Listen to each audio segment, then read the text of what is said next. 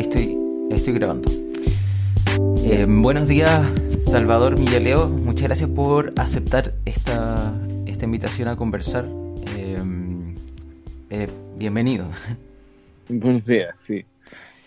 Em, para que lo conozca la, y la, la principal motivación para conversar con, contigo, si te puedo tutear, em, es es abogado mapuche, así aparece en, un, en, una entrevista en una entrevista en el, en el diario El País.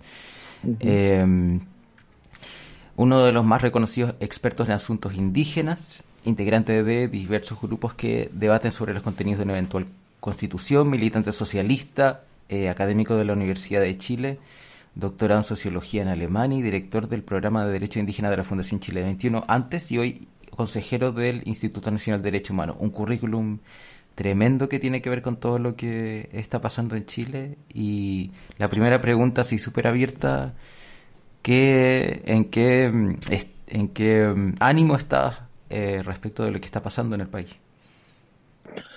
Ah, el primero eh, hay que partir de, de, las cosas más inmediatas, digamos, una pregunta tan general.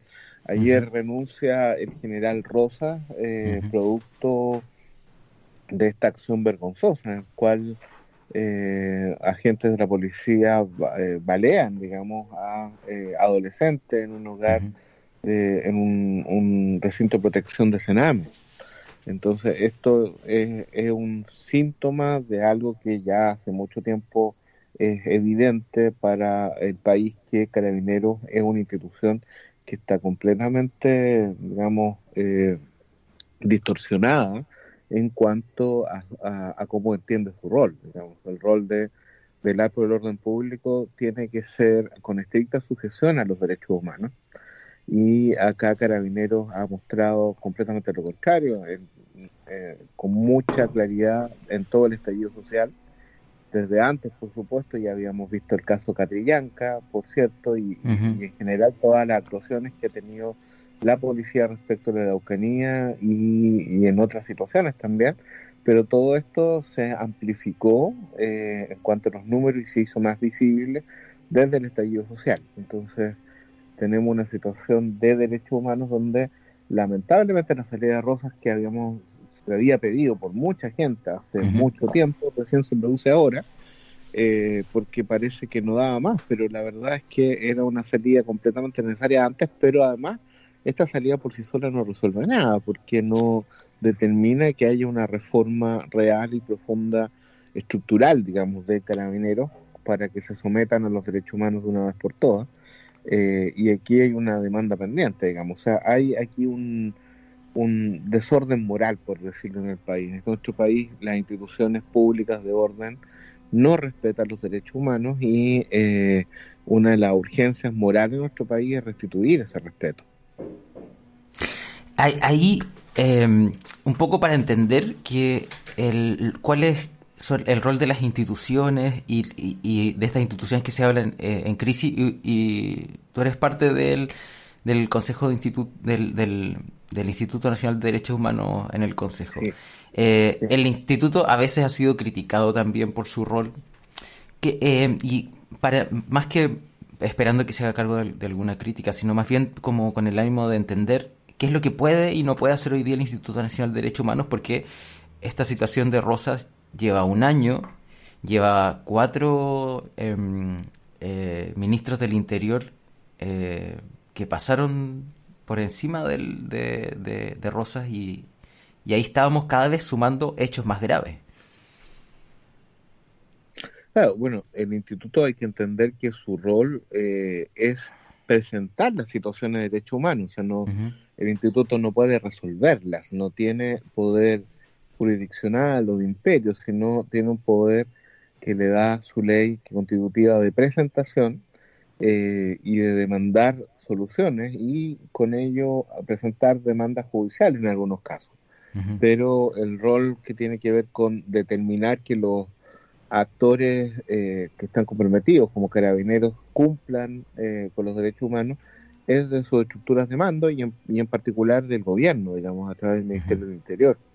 Y luego otros actores son, por supuesto, el Ministerio Público y los tribunales de justicia, que son los que tienen que eh, investigar, perseguir y luego resolver las acciones judiciales.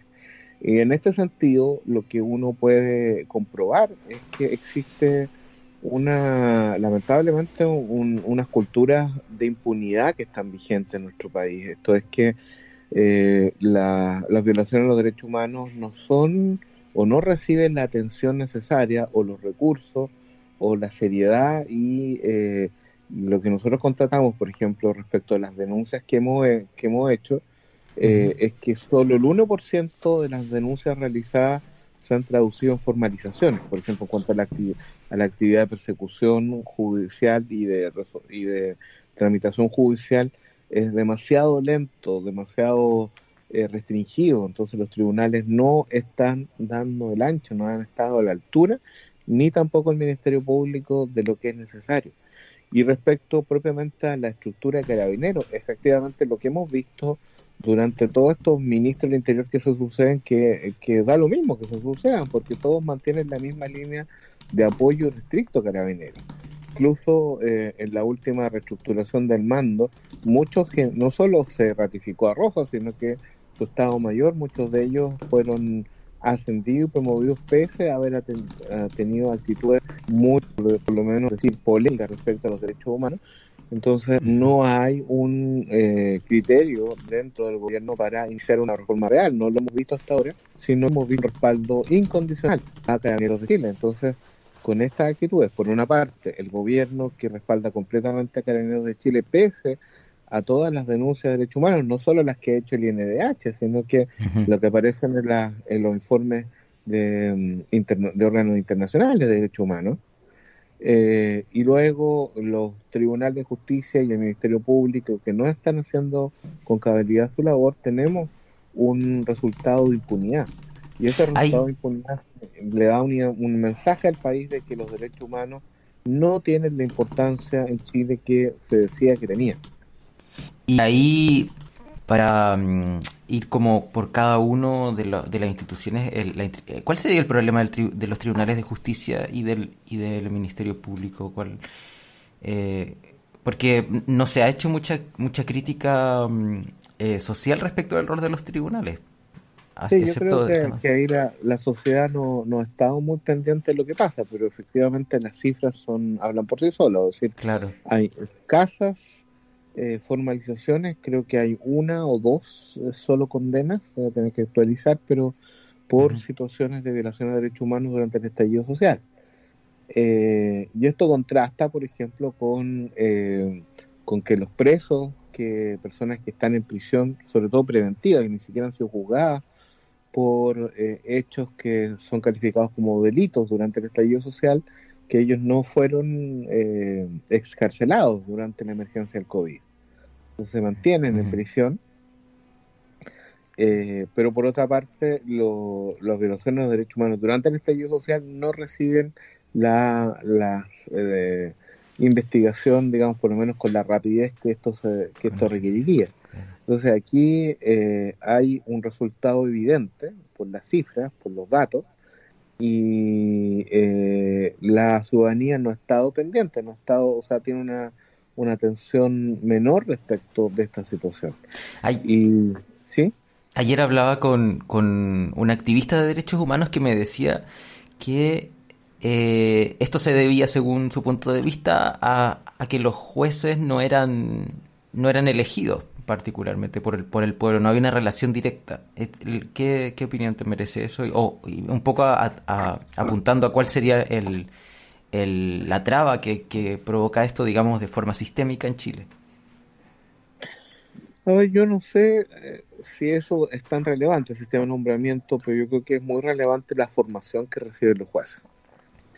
Que la formación en derecho humano me parece que todavía eh, es deficiente que no tienen una noción de, la importancia y sobre todo la supremacía del derecho internacional de los derechos humanos. Creo que eso es muy importante porque eh, creo que eh, hay en el sistema judicial, en los operadores del sistema, todavía una confusión. O sea, a partir de estos discursos políticos de que eh, el orden público sería más importante que los derechos humanos, los jueces no logran responder con una solidez técnica, de conocimientos técnicos jurídicos, donde claramente eso es falso, donde los derechos humanos se imponen sobre todas las otras consideraciones, incluyendo el orden público. Y creo que los jueces eh, requieren una mayor formación técnica en este sentido. Entonces, aquí falta eh, conocimiento especializado, falta un compromiso mayor de los jueces con los derechos humanos, y esto es una sorpresa porque creíamos que esto, Eso mismo te iba a decir, había cambiado después de tantas décadas después de la dictadura donde la dictadura nosotros sabemos de que tenemos claridad de que los jueces fueron cómplices, digamos, de claro, eh, la dictadura en el sentido de no proteger los derechos humanos y había una noción de que esto había cambiado radicalmente, eh, incluso con un cambio generacional. Pero este cambio, digamos, eh, o sea, no, no, pudiendo negar que hay un cambio de actitud y que no es lo mismo, eh, parece que este cambio no es demasiado radical, que requiere un elemento que falta, que es una formación, a mi juicio, que sea más profunda de los jueces en derechos humanos. Lo que, lo que habla eh, quizás de, una necesidad como de ampliar la mirada y que el problema de derechos humanos no está solo en carabineros como parece hacerse ver, sino que sería este como un eslabón, quizás el último de un sistema que está completamente eh, débil respecto a ese tema, como, como tú dices. Pues es así, en, en, en, tanto que también si lo si nos puedes ilustrar también con otra duda que a mí me, me, aparece harto, que es cómo el, el, el Código Penal, por ejemplo, está... Eh, está pensado en una lógica completamente eh, antigua y, y, y, con todos los con todo la desactualización de los, de los principios y de, la, y, de la, y de los valores que rigen hoy la sociedad. Eh, ¿Qué opinas de eso? Bueno, hay varios temas. En primer lugar, claramente los controles internos de carabineros no existen en este sentido. Ya hemos visto los sumarios internos de carabineros que se han hecho. Eh, los resultados son absurdos. Todo esto que plantearon que en el caso de Gustavo Gatica habían sido los mismos manifestantes, los que habían disparado contra él, lo que se demostró que era absurdo en definitiva. Entonces, no existen controles internos que, sean reales en carabineros y, esto es un tema que, requiere atención en, vista de la reforma. Luego, en, eh, en, el otro paso, que ya es la judicialización, donde se pasa a investigar por eh, tribunales a carabineros, eh, eh, está esta debilidad en materia de derechos humanos, esta falta de celeridad, incluso no podría decir donde la voluntad de investigación es menor, eh, y esto tiene que cambiar, es decir, si seguimos así, efectivamente los derechos humanos son solo nominales en el país. Estamos hablando no de derechos más complejos como los derechos económicos y sociales, sino de los derechos más básicos, que son los derechos civiles y políticos, la libertad de las personas, la integridad, la vida de las personas. Entonces, esto requiere eh, un cambio de actitud y, eh, en lo posible, un cambio de disposiciones respecto a los órganos de persecución. Y eh, respecto de el derecho de fondo, sí, yo creo que hay que hacer una mirada porque efectivamente siempre ha sido un obstáculo inicial para la persecución de los delitos y en la configuración de los delitos funcionarios de parte de, carabineros. creo que debería haber una mayor drasticidad en, el castigo de, la violencia institucional en sus distintas hipótesis. Recordemos que hemos visto situaciones de violencia institucional que de tortura eh, en esto en este año o de eh, tortura con connotación sexual. Entonces son situaciones gravísimas y esto requeriría quizá una revisión de, de las penas que se le imponen cuando se trata de funcionarios de la policía. Eh, pero yo diría que la, todo esto no va, a ser decisivo a menos que haya una profunda reestructuración de la policía. Entonces esto no sucede, eh, siempre la persecución penal va a ser, va a tratar de, de, de, intervenir después de que sucedió el hecho. Y lo fundamental es que el hecho no suceda, y para eso se requiere una policía diferente. Mm, justo eso te, iba a preguntar, ¿cuáles son los puntos de críticos de carabineros hoy día? ¿Cuál es la reforma necesaria? ¿Reforma o refundación, como dicen algunos? ¿O, eh, hacer otra policía? ¿Qué, qué, posibilidades ves ahí? primero, respecto al alcance, eh, hay que tener presente que una reforma simple no va a bastar. Es decir, no se trata de modificar un elemento o dos, sino que hay que modificar un conjunto de elementos que funcionan como un sistema. Entonces, no se trata de una reforma simple, sino, si uno, por último, si quiere emplear el concepto de reforma, una reforma profunda y compleja. Yo prefiero reestructuración, otros hablan de refundación, de, para señalar que tiene que ser algo completamente nuevo. Eh, pero yo creo que el alcance tiene que ser un alcance profundo y amplio, de un cambio en carabineros. Y este cambio tiene que considerar, eh, en primer lugar, la doctrina de Carabineros. ¿Qué significa la doctrina? el enfoque que tiene Carabineros respecto de la, del orden público y su relación con los derechos humanos. O sea, si, si la tarea principal de Carabineros es cuidar el orden público, eh, prevenir los delitos, eh, eventualmente ayudar en su investigación, eh, esto no puede ser en contra de los derechos humanos, no pueden sobreponerse a los derechos humanos. ¿Y qué significa que tengan que someterse a los derechos humanos? Tiene que esto significa que en su, en su, en todos sus pasos para eh, prevenir, para eh, controlar el orden público, para evitar que se cometan delitos, tienen que someterse a los derechos humanos. Y esto en particular respecto, por ejemplo, al derecho de reunión, que es uno de los que se ha visto más comprometido, quiere decir que eh, las policías no tienen que reprimir las protestas, sino que tienen que gestionar la protesta. Gestionar significa que tienen que monitorear, tienen que proteger a los manifestantes, eh, tienen que proteger el derecho de los manifestantes a la reunión pacífica y luego, para determinar que una reunión es violenta, no pueden simplemente eh, considerar que porque un grupo manifestante en una protesta hace actos de violencia, contamina toda la manifestación. No tienen que tener formas de considerar es donde tienen la obligación de proporcionar una respuesta diferenciada. Esto es, tienen que controlar el orden público en el punto donde hay una distorsión, donde hay una, actos de violencia, pero no pueden eh, reaccionar contra todo el grupo de manifestantes solo por eso, mm. que es uno de los problemas que hemos visto. Que porque hay un grupo que está tirando piedras, cargan contra todo el mundo y ahí es cuando se producen todas estas violaciones masivas, digamos, numerosas a los derechos humanos.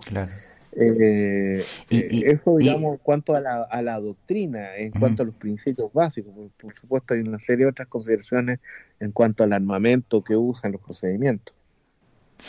Y respecto de, o sea, si, si quieres profundizar respecto de, lo, de los procedimientos y, arma, armamentos, eh, sobre todo por, por las situaciones que, vimos del, del, de los disparos a, los ojos y, y, las personas que han muerto en este último año.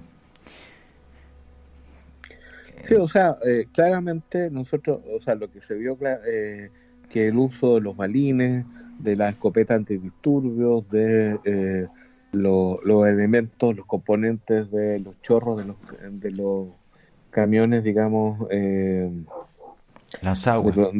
De, los lanzaguas, digamos, que, que usan estos estos elementos para dispersar manifestaciones que eh, no pueden ser dañinos ni, ni presentar el mínimo riesgo y eh, entonces son estas las llamadas armas no letales que han mostrado ser, ser letales o profundamente dañinas para la integridad de las personas tienen que ser erradicadas.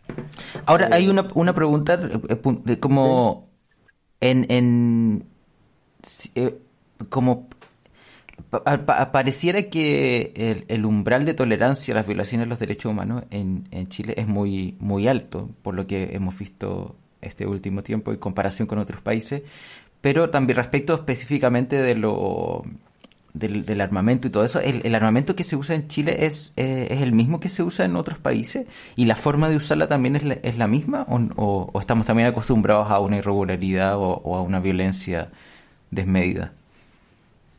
Bueno, depende de los países con que nos comparemos. Por, supuesto, hay países que tienen problemas similares. Eh, y en el contexto de América Latina uno podría decir, bueno, sí, es más o menos lo mismo, pero en general América Latina no es un modelo de, eh, decir, de sujeción de la policía a los derechos humanos.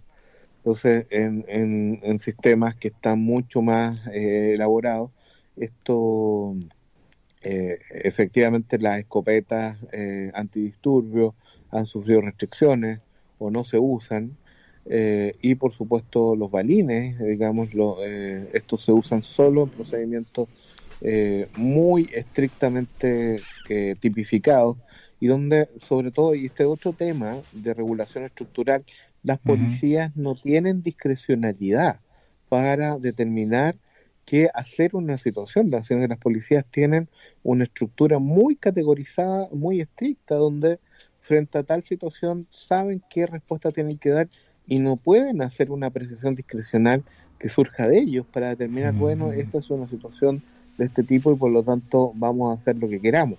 Esto no puede, esto no sucede así, sino que eh, la, actuación de la policía está muy regulada y lo regulada por vía legal. Y uno de los problemas básicos de nuestra policía es el margen de discrecionalidad que tiene para reaccionar y para considerar qué, qué situación están y, y determinar qué, qué curso de acción seguir. ¿Y eso, eso te, refieres, por ejemplo, a, esto que se ha leído varias veces en la prensa, que, que el ministerio, el ministro del Interior o la autoridad define el objetivo, pero Carabineros define la forma en que se resuelve eso. Eh, ese es uno de los... O sea, más que el objetivo, la, la, autoridad civil resuelve el objetivo general, pero los, objetivos específicos y todo lo demás lo resuelven carabineros. Y eso, eh, eso es impresentable. Todos los pues. protocolos que tiene carabineros son resoluciones internas de carabineros o, o decretos del Ministerio del Interior, cuando mucho, que avalan un protocolo que elaboró, eh, se elaboró adentro de la institución, y, esto es completamente impresentable. Esto deberían mm. ser normas legislativas que, que no ni siquiera sean de índole administrativa. Eh, y que las normas administrativas solo concretan ciertos aspectos, pero que las líneas ya estén delineadas por vía legal esto, eh, esto es una situación tremendamente anómala en, Chile, que tiene que cambiar también. Y por cierto, hay otros temas que tienen que cambiar. Todo lo que es eh, el control civil de carabineros es inexistente. Es inexistente en el sentido de que la, la autoridad civil eh, tiene una función netamente de supervigilancia genérica, donde hemos visto todos estos escándalos, el Paco Gate, en fin, donde no tiene una, un rol de, control interno específico y donde no existe en absoluto un control comunitario. Esta idea de que exista la sociedad civil, puede involucrarse en el control de la actividad policial, eso en Chile no existe. En Chile la sociedad civil no juega ningún rol acá. Y el, lo que está haciendo Contraloría, por lo tanto, eh, buscando las responsabilidades administrativas en el caso de la aplicación de, los protocolos en, las manifestaciones. Eh, ¿qué, qué, alcance puede tener eso? O sea, yo creo que es, importante porque lucida el, rol que puede tener el generalato, son cinco de los generales investigados, respecto de las decisiones eh, de terreno respecto de cómo se implementan las directrices generales de institución y cómo se elaboran estas directrices. Yo creo que va a ser importante, o puede ser importante en ese sentido. Yo valoro mucho que eh, Contraloría se haya atrevido a seguir adelante con esta investigación, pese a que el gobierno mismo eh, procuró que, no siguiera adelante. Eh, pero nos da cuenta de la ausencia de otro tipo de control. Debería haber un control especializado. E insisto, es una excepción en la regla. Sí, eh, tiene que haber un control de gobierno, de la autoridad civil, que además es la responsable política. O sea, cualquier cosa que haga Carabinero tiene la responsabilidad política de la autoridad civil inmediata que el Ministerio del Interior. Eh, pero, pero además tiene que haber un control de la sociedad civil. La sociedad civil tiene algo que poder decir respecto a esto. No solo, pueden ser, no solo son las víctimas, la sociedad civil, sino que tienen que participar, cogestionar el control sobre el carabinero. A propósito de eso, ya llevándote como a, quizás tu, lado más sociológico para, eh, reflexionar respecto de, eh, mencionaste en este rato el, tema del control social, del derecho a la protesta, ahora acabas de mencionar que la sociedad civil no puede ser solo víctima. ¿Qué es lo que caracteriza a Chile eh, que hace que exista esta, este sistema de, de, de, mm, relación, de, la, de, de conformación de la sociedad, de esta esta, no sé si violencia institucionalizada es la, el concepto. Eh, ¿qué, qué, qué, opinas? ¿Qué ideas tienes de eso? O sea, ¿tú, tú, hablas de la violencia del Estado, ¿a eso te estás refiriendo? Claro, me refiero a que me refiero al encarcelamiento de la pobreza, me refiero a, a, esta a que, a que tengamos tan naturalizado que haya que pedir permiso para usar el espacio público, que no se pueda beber en las calles, por ejemplo, como en otros países. ¿Por qué, ¿Por qué somos así en el fondo como país? ¿Por qué llegamos a este punto? ¿Por qué los derechos humanos fueron violados tan duramente hace 30 años y ahora estamos eh, esperando que pase lo mismo prácticamente? O sea, bueno, la verdad creo que tampoco podemos asimilar esta situación a la de hace 30 años. no, no tiene, la sociedad civil no está tan aterrorizada. No podemos hablar de que exista una cultura del miedo como la que existía en dictadura. Pero evidentemente no es lo que esperábamos respecto a la democracia. O sea, aquí estamos hablando de un tema muy deficitario en la democracia chilena, donde efectivamente no existe la cultura de derechos humanos que esperábamos que existiera. Eh, entonces, ah, lo que tenemos son elementos comunes a muchos países y elementos específicos respecto de Chile. Lo que es común en muchos países es esta idea de que este debilitamiento de los derechos humanos, en general uno puede ver en las últimas décadas sobre todo, todos estos discursos donde eh, se estaba se trata de eh, recomponer el orden público, el orden social, eh, eh, tratando de expulsar, contener o, perseguir a estos nuevos enemigos internos, que los migrantes, los sectores más pobres de la sociedad, la delincuencia, en fin, siempre se buscan enemigos internos que, que reprimir porque el orden social ha tambaleado en los últimos años en muchos países. Entonces, hemos visto el surgimiento de estos estas extremas derechas en todas partes. Eh, y esto es común, digamos, y esto debilita los derechos humanos porque esta, estas posiciones extremistas van a cuestionar el rol de los derechos humanos como límite al poder estatal, porque ellos quieren que exista un poder que pueda perseguir a estos grupos que son considerados enemigos internos. Y esto en, Chile, lo hemos visto también, digamos. Sí, sí, estamos, eh, cada vez parece más...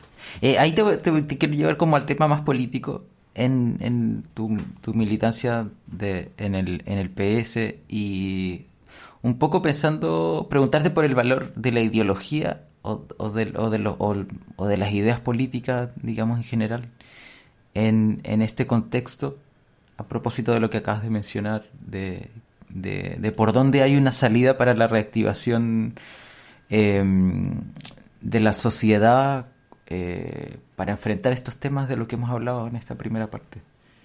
Bueno, ahí una de las principales, eh, eh los principales elementos de esto es, la, crisis de representatividad de la política, es decir, la, mm. los partidos, los actores políticos no tienen esta capacidad de organización, de movilización y de, sobre todo, de construcción de un imaginario crítico. Eh, las ideologías ya no tienen ese rol, ya no existen ideologías prácticamente, es decir, ideas que sean capaces de movilizar, de generar, digamos, un eje de transformación, esto no existe. Eh, ya hay, un, hay, una, hay una separación entre los partidos y la sociedad y donde eh, esto por supuesto tiene variaciones en los países, pero en Chile es muy claro que los partidos están muy lejos de la sociedad, eh, las estructuras partidarias ya no responden a, un compromiso con la sociedad, sino que eh, responden a tradiciones, a prácticas,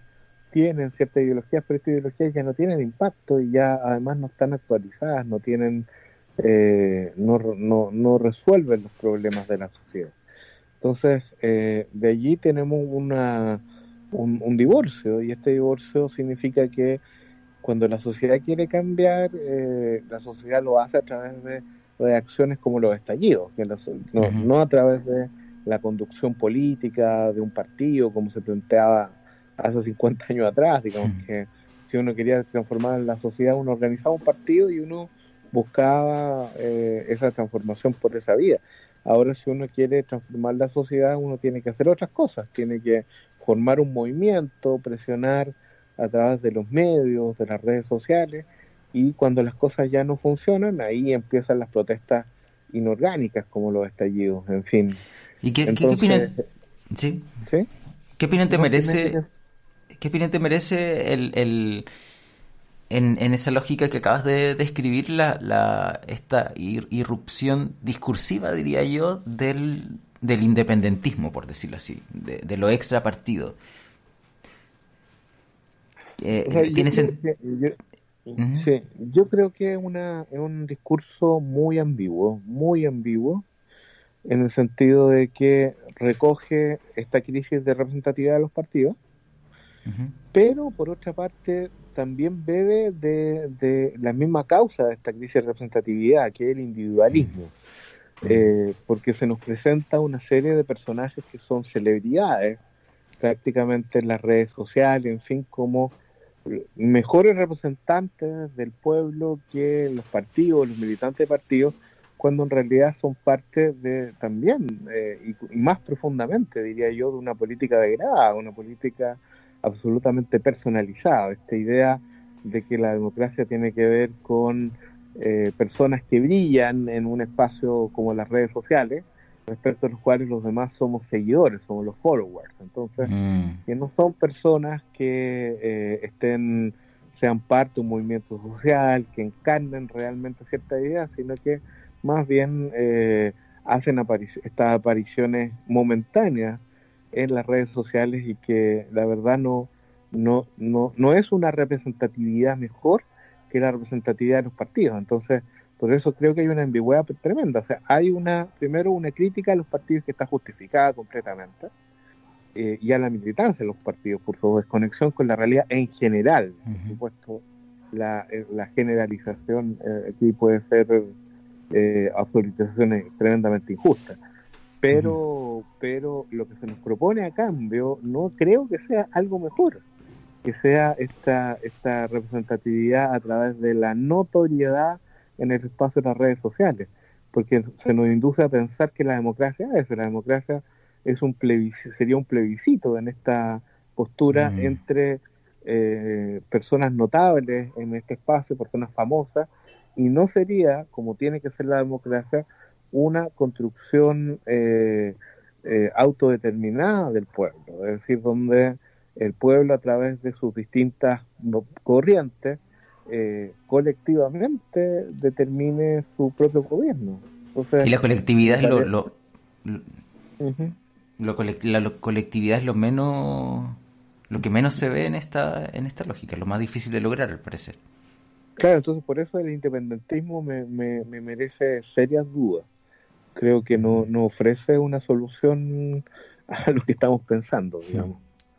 Y, y ahora específicamente respecto del Partido Socialista y, y de no sé qué tan involucrado estás como en la, en la, en la, en la lógica del partido, eh, ¿qué opinión te merece específicamente el, el, el, el, rol que está teniendo, esta crítica que se hace respecto a que es parte del, del problema todos los, todos los partidos que han participado en, el sistema político, en el poder, sobre todo estos últimos, estos últimos 30 años.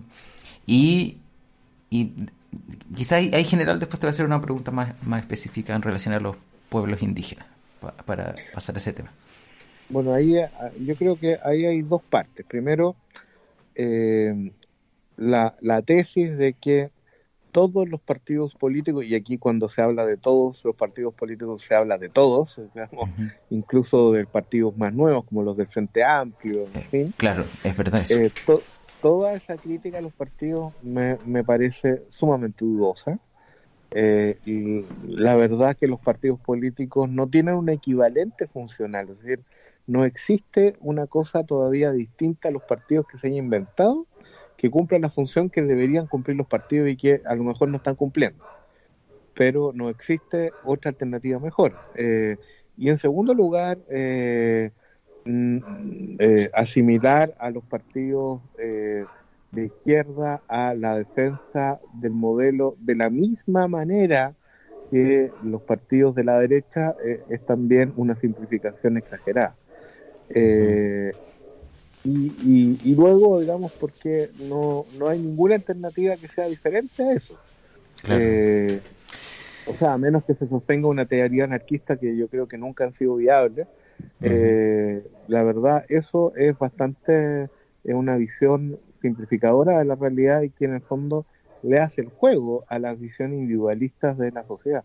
Sin embargo, el, hay una segunda pata donde es evidente que eh, los partidos no están respondiendo a lo que tienen que hacer y en particular los partidos de la centroizquierda, sobre todo la centroizquierda que ha gobernado, eh, tienen que hacer algo que no están haciendo, que es una transformación interna que permita eh, una, una, una política nueva y una reconexión con el pueblo. Creo que ahí no hay una transformación que, que, que esté en marcha y que es necesaria, para que eh, uno podría decir, bueno, con todas las debilidades que tienen los partidos ahora, que hay partidos que, que estén mejor en este sentido.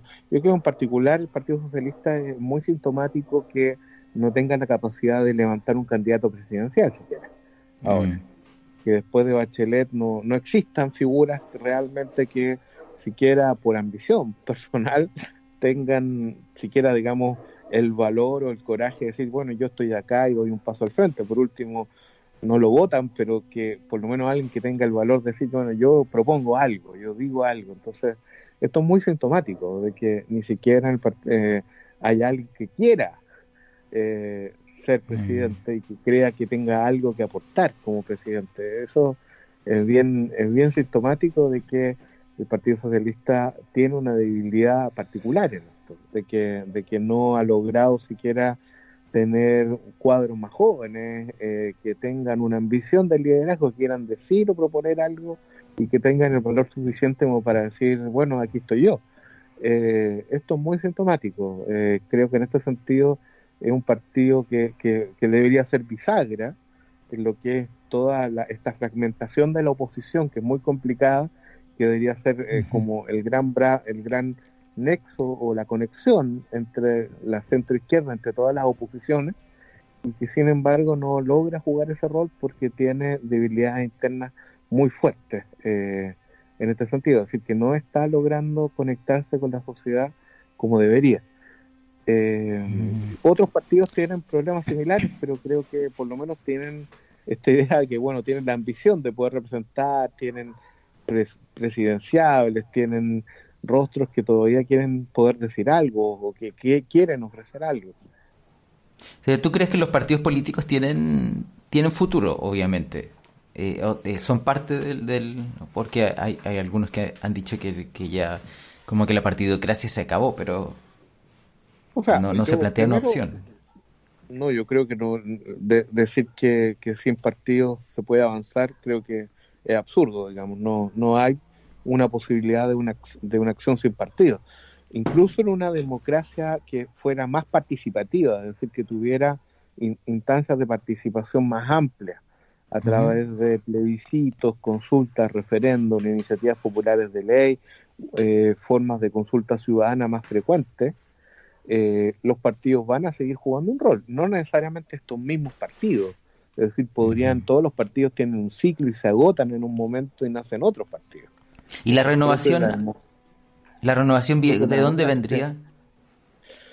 Bueno, es que esa es la gran pregunta, creo que, porque la renovación, eh, uno pudo, haber pensado que, eh, por ejemplo, en la izquierda el Frente Amplio eh, era una alternativa de renovación interesante por ser nuevo, pero, pero también están teniendo dificultades, entonces, en cuanto a, su conexión y su respuesta, entonces creo que es una pregunta que todavía no, no se responde, que nos tiene, nos tiene viene la incertidumbre. ¿Por dónde viene mm. la renovación? ¿Qué va a significar la renovación? Eh, a mí, por ejemplo, me asustaría mucho que la renovación sería que, que la, las izquierdas se pusieran tan populistas como las derechas para renovarse. Es decir, mm. haciendo discurso o un estilo de, de, conducción que, que, no tiene no tiene respaldo en un proyecto de transformación, sino que simplemente quiere causar impacto. En fin, eh, estamos viendo la, la, desilusión que tiene México con López Obrador con ese tipo de estilo.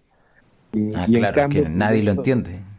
Claro, claro, en cambio proyectos que son más colectivos, que mm. tienen más regambre popular, por ejemplo, en el MAS en Bolivia, ha mostrado fortalezas mucho más, más, más, más profundas. O sea, por ejemplo, soportaron un golpe de Estado, un año fuera del poder y volvieron, porque tienen un, una capacidad, una inserción en el pueblo que, es mucho más profunda.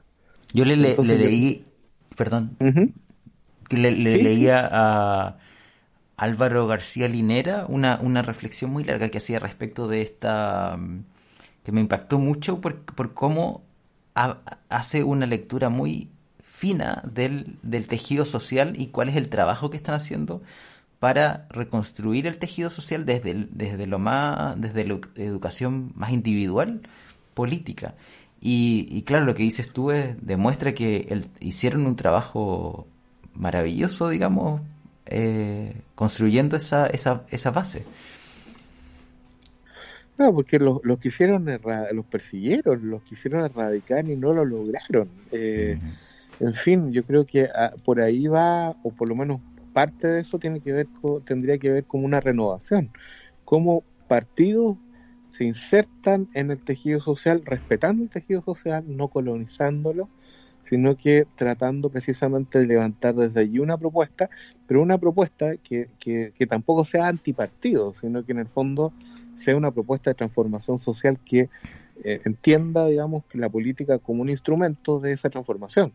Entonces, eh, a mí me parece que mucho tiene que, o sea, la renovación tiene que ir por esa vía, no, no fundando partidos de celebridades o apostando, digamos, a, digamos, liderazgos que, existen en las redes sociales, pero que no tienen tejido social real detrás. Mm. Lo, uno de los temas centrales, y para hilarlo, como, estábamos hablando del, del tema eh, político, del, del, del tema partidista, digamos, eh, en, interferencia, tú apareciste como eh, el primer mapuche en el Instituto Nacional de Derechos Humanos. Salvador Millaleo, por el bien del socialismo, Alewi debería dejar la política, ese es el título. Esto fue antes del, del 18 de octubre, a propósito de, del 18 de octubre de 2019, a propósito de la, una crítica a el rol de Mahmoud Alewi ex subsecretario del Interior de Michelle Bachelet en, y responsable político del montaje de la Operación Huracán. De ahí el tema está, está claro, el de los pueblos indígenas, y parto con eso porque el, en, en, en, el en uno de los debates que se dio en el, en el Congreso, ah, se me olvidó quién, quién lo decía, pero decía que la crisis política de Piñera comenzó con el caso Catrillanca, que de ahí venía, pero antes está el caso Huracán. ¿Cuál, qué, ¿Cuál es el análisis que haces de esto para empezar a hablar de la relación de, eh, del Partido Socialista, de los, de, de los partidos de centro izquierda con el mundo indígena y ahí hablar de lo que está pasando hoy día? bueno, eh, quiero partir diciendo que el caso Huracán y el caso y el caso Catrillanca en términos políticos, la relación de los pueblos indígenas con el Estado son parte del mismo hito. O sea, es, es eh, el, mismo hecho prácticamente. ¿En qué sentido?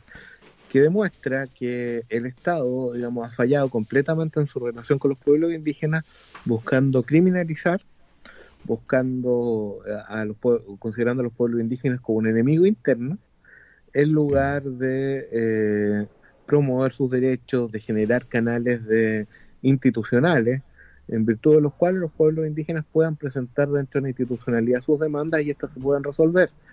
Eh, el Estadio de Chile ha fallado completamente y estos dos hechos me parecen que son el mismo hecho, o sea, eh, un, un montaje, una persecución eh, fuera completamente de la legalidad, eh, ensañándose contra, inventando pruebas y lo que es ya el asesinato de joven Catrillanca eh, es parte de lo mismo, el mismo hito. Entonces, en ese hito se demuestra que las izquierdas o ciertas izquierdas, como el Partido Socialista, cayeron en, eh, en una actitud transversal, y eso es lo lamentable, que no haya una diferenciación, sino que haya una cierta transversalidad, para no generalizar, digamos, pero que en la centroizquierda había apoyo para, para este tipo de actitudes del Estado de persecución a los pueblos indígenas, para el discurso, la tesis de que los pueblos indígenas son un enemigo interno, que el problema indígena es un problema de orden público. Ese, ese tema eh, se muestra en Huracán completamente claro de que existe dentro de la centroizquierda un grupo eh, bien, bien, es claro que tiene, bueno, está Alewi, pero hay muchos otros más eh, que tenían esa posición y, eso es muy lamentable porque muestra una eh, este abandono de sectores de la centroizquierda respecto de, de un discurso emancipatorio, que ha sido la tradición de la centroizquierda Respecto a los pueblos indígenas, la centroizquierda ha tenido, no ha tenido siempre una cercanía, pero eh, históricamente, en el, hablamos de la historia todo el siglo XX, por ejemplo, es lo que la centroizquierda ha recogido un discurso emancipatorio respecto a los pueblos indígenas, respecto a los pueblos indígenas. Y acá hay sectores, o ha habido sectores que han eh, renunciado a ese discurso y se han volcado al otro discurso, que es un, discurso de dominación. Entonces, eso es lo lamentable. Y, yo reclamaba precisamente como eh, tenía que reclamar, precisamente de, el rol que, tuvo Alewi, porque Alewi nunca pidió disculpas por, por, lo que hizo, nunca pidió perdón por eso, nunca, digamos, se, se ha desvinculado, si quiere, intelectualmente de su rol eh, como responsable político. Entonces, con eso no deslegitima eh, la, la postura que lo llevó a, a, aceptar eh, la, la, digamos, la visión de que carabineros quisieron imponer eh, eh, en, con la operación Huracán. Entonces era necesario hacer esto tal como digamos la misma diputada mapuche Emilia Nuyado ya lo había hecho antes, o sea, cuestionar el rol político de Alewe porque esta es una forma de cuestionar a esa centroizquierda que ha renunciado al discurso emancipatorio y se ha pasado al discurso de, dominación respecto a los pueblos indígenas. Es súper impactante escuchar eso, en realidad, es, esa, esas definiciones tan, tan, tan, tan claras que haces y, tan duras de la realidad de, que ha sido así. El, em, eh, y estamos en un periodo de em, proyectando una, una, nueva constitución, una, una mm, convención constitucional. Y uno de los temas que se plantea es el Estado plurinacional. Eh, quizás si nos, si nos pudiese eh, eh, iluminar respecto de qué, significa un Estado plurinacional y, un poco para entender cómo, cómo se equipara, por decirlo así, o, cómo se configura una, una, una relación de, de, estas distintas naciones. Yo creo que ahí hay, hay como mucha eh, desconocimiento de, de, todos de respecto de, cuál es la organización del, del, pueblo mapuche, por ejemplo, y cómo, cómo debería interactuar con, con la, la, la, la sociedad chilena, por decirlo así. A ver, un Estado plurinacional es un Estado donde las distintas naciones que configuran el cuerpo político de un país conviven eh, bajo un mismo Estado, bajo un mismo sistema jurídico, en términos de respeto, de igualdad entre ellas, sin que una domine a las demás. Y esto es una transformación respecto de, eh, eh, o supone una transformación profunda en lo que experimentamos ahora, donde una nación, que es la nación mestiza chilena, domina a las otras, eh, de tal manera que las otras ni siquiera eh, son visibles, es decir, son consideradas como parte de la nación chilena. Se les, se les elimina simbólicamente y se les considera mm. parte de una sola nación. Entonces, esta situación es la que quiere cambiar la idea de la plurinacionalidad. Y la plurinacionalidad es posible a partir de la garantía, y por esto es tan importante el proceso constituyente, eh, porque se requiere para que exista plurinacionalidad que se garanticen derechos colectivos, sobre todo de índole política, a los pueblos indígenas, para que el poder eh, para que el, Estado comparta su poder con los pueblos indígenas. Esto eh, es lo que quiere, demanda la mayoría del mundo indígena en Chile y lo que está en juego ahora en el proceso constituyente. Si quiere realmente el proceso constituyente contribuir a, reparar, a, a, construir una relación de, acuerdos constructivos con los pueblos indígenas, tiene que asumir la plurinacionalidad del país.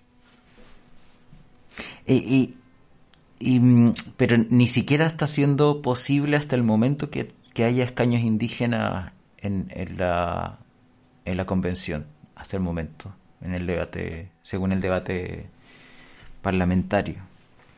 Bueno, es, la realidad que tenemos. Nuestro país es un país donde los pueblos indígenas han sido tratados como enemigos internos y donde por eso, digamos, existe un poder anti-indígena muy fuerte y donde esta, por eso esta cuestión que debería parecer natural, obvia, eh, es algo que eh, todavía hasta el día de hoy no tenemos. Es decir, no, eh, tenemos que resolver en una nueva constitución eh, el estatus constitucional de los pueblos indígenas. Somos de los pocos países en América Latina que no reconoce constitucionalmente a los pueblos indígenas y para hacerlo tenemos este, este elemento básico que son los escaños reservados para que los pueblos indígenas participen como tales en una convención constitucional y no somos capaces de asegurarlos todavía porque hay una tremenda resistencia eh, del mundo político hacerlo. Entonces esto te demuestra que el mundo político chileno tiene por lo menos un poder que todavía se mantiene dentro de él que eh, rechaza a los pueblos indígenas, que prefiere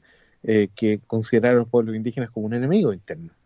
De ahí se entiende el, el, este argumento, o sea, lo falaz del argumento de, de, de me, parece que de, no sé si específicamente de, grupos de Bópoli, pero de, la derecha que eh, decían que querían implementar un padrón eh, separado, como es en Nueva Zelanda, pero en el fondo están atacando solo o, están haciéndose cargo solo de la forma, pero no en el fondo sigue esta lógica de dominación que señalas tú. Y ahí, está el, problema de ese argumento. ¿Así es como hay que entender eso? ¿O a ver, eh, yo creo que, la forma de comprensión de ese argumento sale a la vista cuando uno piensa que para constituir un padrón eh, tendríamos que tener condiciones de normalidad y luego que esto requiere un tiempo adecuado para que se, se construya un padrón. ¿Cómo vamos a contribuir un padrón en dos meses que quedan entre eh, ahora, digamos, y lo que es el límite para la inscripción de candidaturas, que es el 11 de enero.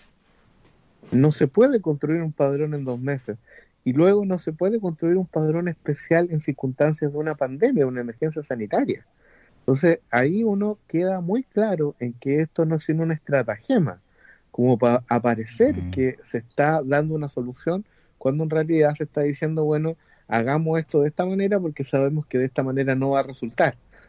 De esta mm. manera, digamos, no, no van a inscribirse los indígenas, de esta manera no va a haber ni 100.000 inscritos, entonces no va a haber representación a partir de, eh, de, esta solución que yo propongo. Entonces, es simplemente una, un volador de luces, podríamos decir, un alibi, término así más, más elevado, eh, para tratar de manifestar que están haciendo algo cuando lo que quieren es evitar a toda costa que exista representación de los pueblos indígenas como tales en una convención constitucional.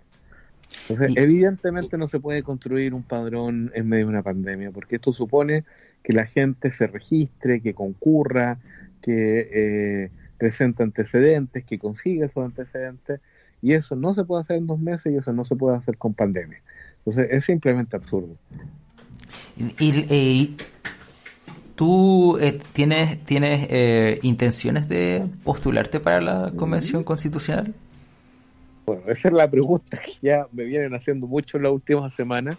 La verdad, yo, yo me preinscribí dentro del Partido Socialista para ser candidato a, constituyente, el Partido Socialista todavía no lo decide.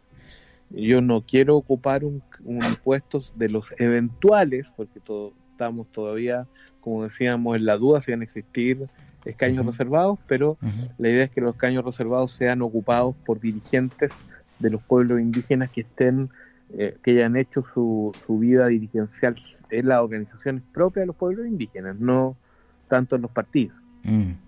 Entonces, los, los que son militantes de partidos y que tienen su vida no esté tan vinculada a la organización indígena, sino quizá más al partido, entonces tienen que optar por ir en la lista de partidos. Ese es el compromiso que hemos asumido con las mismas organizaciones indígenas con las cuales hemos trabajado la mm. demanda por los escaños. Entonces las organizaciones indígenas dicen, nosotros queremos que los escaños indígenas sean para dirigentes comunitarios indígenas. y, los partidos políticos que nos han acompañado y han apoyado esto, les pedimos que esto sea así. Y, los partidos han asumido un, compromiso de honor, que ojalá se cumpla y se honre, mm. Eh, de que las personas militantes de partidos que estén más vinculadas a sus partidos lo hagan en la lista de sus partidos. Por eso yo le he pedido al Partido Socialista eso, y todavía no, no se decide. Eh, eh, y espero que los demás militantes partidos hagan lo mismo. Es interesante lo que, lo que el proceso que cuentas porque habla de una cierta reconstrucción de la confianza que, está tan destruida en general. Eh, sí, no, ese ha sido el sentido porque cuando se plantea, cuando está el acuerdo de noviembre y luego la reforma constitucional que desencadena el proceso constituyente, evidentemente el tema, bueno, no solo esto, sino también el tema de las mujeres y de los independientes, más de los pueblos indígenas no estaban ahí y había que lograr que estuvieran. Entonces eh, se eh, empezaron a organizar, por cierto, el mundo indígena tomó diversas posiciones, hay eh, sectores del mundo mapuche en particular que no quieren tener nada que ver con este proceso constituyente. O sea, la CAM, el Consejo de Todas las Tierras, dijeron que no quieren tener que ver con esto, pero el resto del mundo indígena, mapuche en particular, eh, sí asumió una postura de participar y participar exigiendo que haya escaños y para eso eh, se hizo una, un planteamiento eh, a las comisiones del Congreso y las personas que participaban en esta audiencia empezaron a organizarse y a constituir una coordinación. Todo esto en torno a organizaciones indígenas como los alcaldes mapuches, la identidad las y un conjunto de organizaciones que se aglutinaron. Entonces se constituyó como un puente entre el mundo político eh, de los partidos que estaban respaldando esta demanda y las organizaciones indígenas. Y, y claro, pues, había una serie de problemas de desconfianza y una de las cosas que se discutió era esto, o sea, si los militantes de partidos tenían que, podían ser candidatos en los escaños, en los eventuales escaños. Incluso hubo posturas que decían que había que prohibírselo, que tenía que prohibírselo formalmente. La verdad, esta prohibición formal no, no era muy consistente con el derecho humano a, a la participación y a la asociación política pero se entiende, digamos, de que tiene que ver con una desconfianza en el mundo social respecto a los partidos.